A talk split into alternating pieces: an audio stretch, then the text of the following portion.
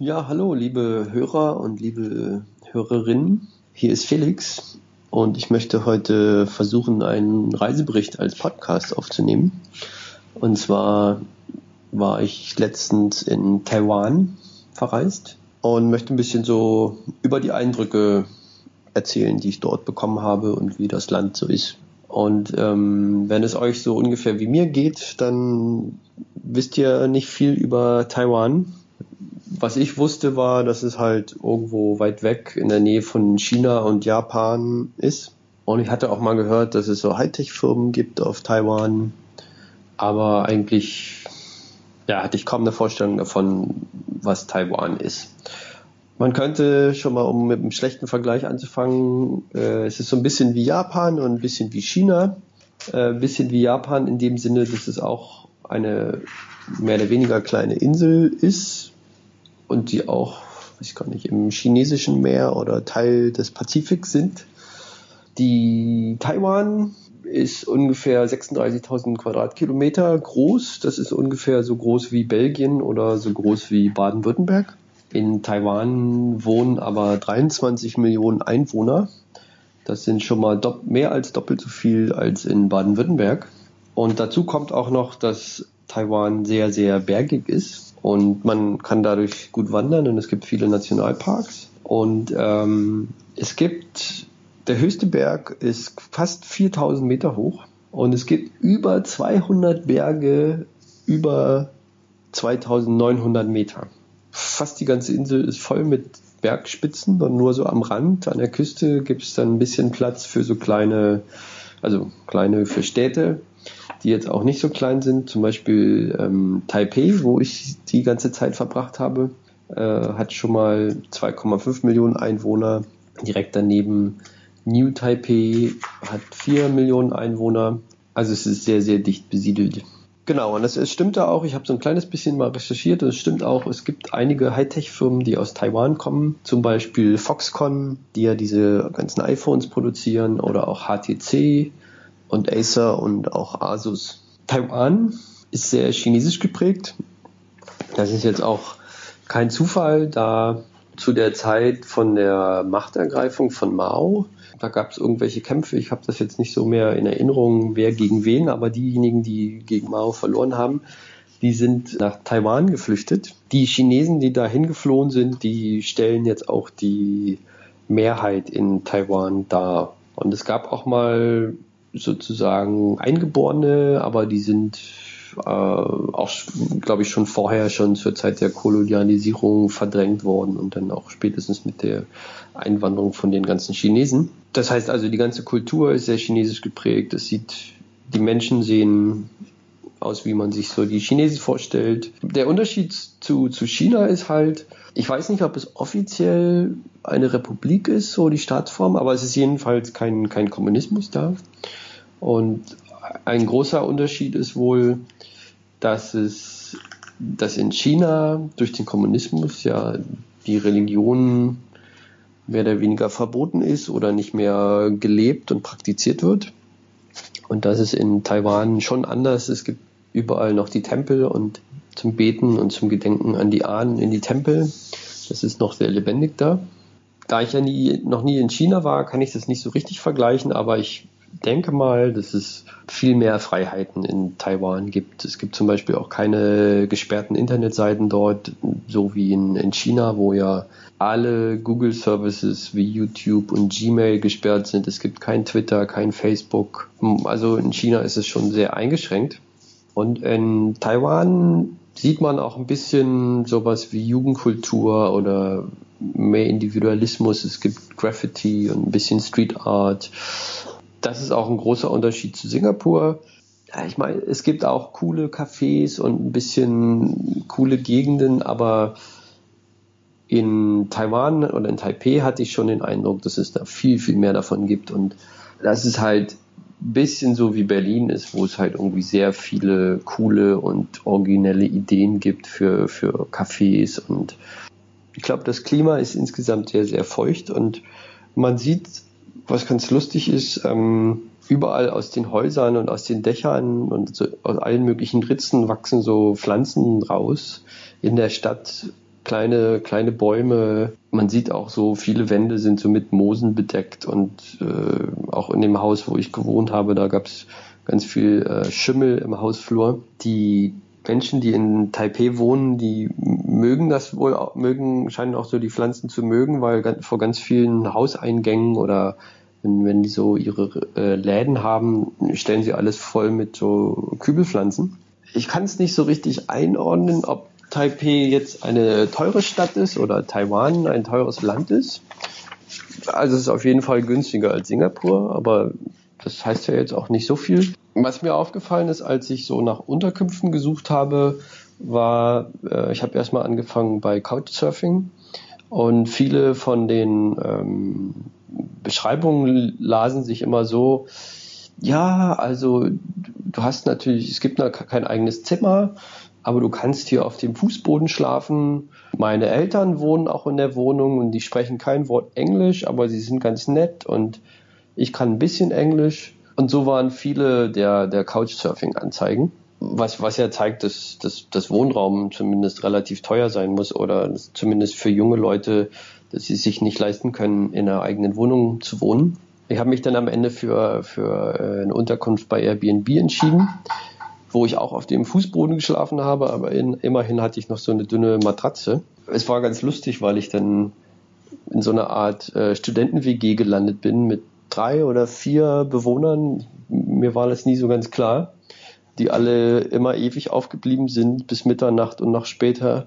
Es war total chaotisch in der Küche, man hat nie was gefunden und es gab auch keinen extra Schlüssel, deswegen musste ich immer entweder fragen, wann die Leute nach Hause kommen oder die Haustür war auch nie abgeschlossen. Und wenn ich dann sozusagen unten ins Haus reingekommen bin, dann bin ich auch in die Wohnung reingekommen. Ja, es war auch, hätte mal geputzt werden müssen, die Wohnung. Also es war ganz lustig, in so einer studentischen Umgebung mal wieder zu wohnen.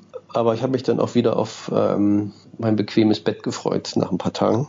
Was ganz lustig war, in der Gegend, wo ich gewohnt habe, da gab es gar keine Mülltonnen auf der Straße, sondern alle paar Tage kam abends um 9 oder um 10 Uhr abends kam ein Müllauto vorbei und hat so, weiß nicht, so eine Sirene abgespielt oder so, dass alle Leute mitbekommen haben, dass das Müllauto gerade da ist. Und dann sind alle Leute, auch die meine Mitbewohner, sind dann mit ihren Mülltüten runtergegangen, um den Müll in das Müllauto zu werfen.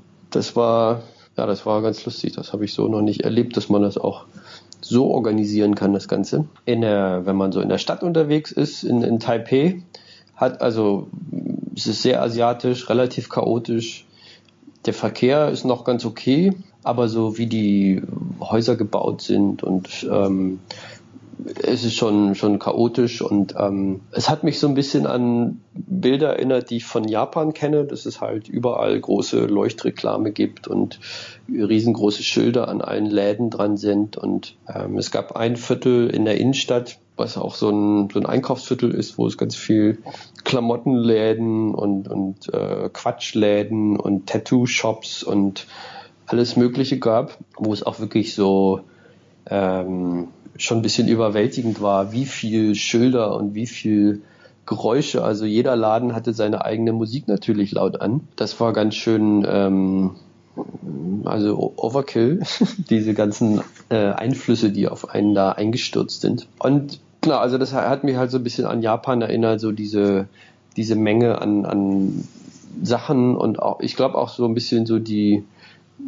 was so die Mode angeht oder den Stil, den die jungen Taiwaner tragen, das kam mir auch so ein bisschen vor wie Japan. Und ich glaube, was auch Taiwan mit den umliegenden Ländern wie China, Korea und Japan gemeinsam hat, ist, dass man sich in Taiwan auch gerne zu Tode arbeitet.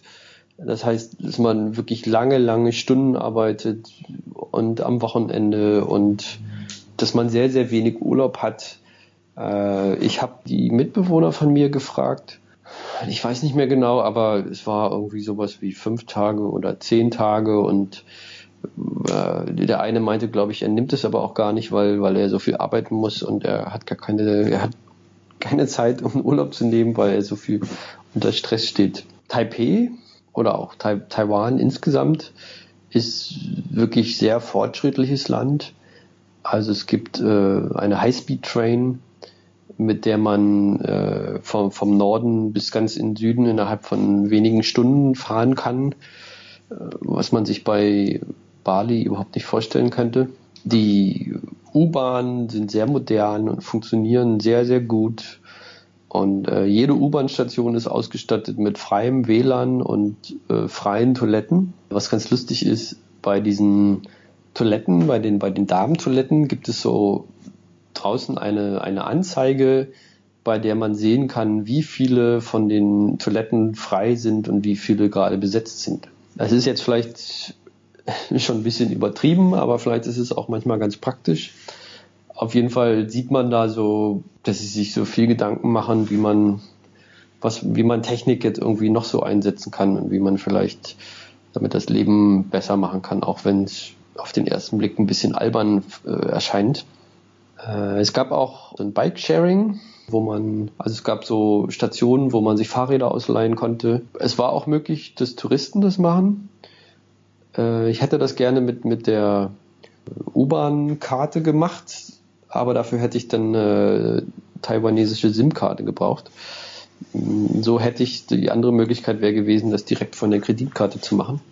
Aber mir war das dann ein bisschen zu müßig, jedes Mal zum Fahrradausleihen irgendwie alle Informationen eintippen zu müssen. Eine andere Sache, wo sie auch versuchen, irgendwie sehr, sehr bequem oder sehr gut organisiert zu sein, ist, dass alle U-Bahn-Ausgänge sind durchnummeriert. Und dann hat man, also man sieht das einmal auf den Karten und aber auch wenn man in der U-Bahn-Station ist, sind immer alle Sachen ausgeschildert. Und dann gibt es so Nummern oder Buchstaben A, B, C, D, E, F, G.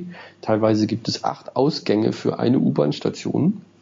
Man kann dann halt auf seiner Karte gucken und anhand der Schilder kann man genau da rauskommen, wo man jetzt will, und dann ist man, das ist ganz praktisch, dann ist man auch wirklich auf der richtigen Straßenseite und muss nicht noch über eine Ampel gehen, wenn man rauskommt. Und ich glaube, das gibt es in Berlin gar nicht. Meistens gibt es ja auch gar nicht so viele Ausgänge bei den meisten U-Bahn-Stationen, aber ich glaube, es stehen auch immer nur die Straßennamen da und manchmal noch die Sehenswürdigkeiten oder welche öffentlichen Einrichtungen es da gibt.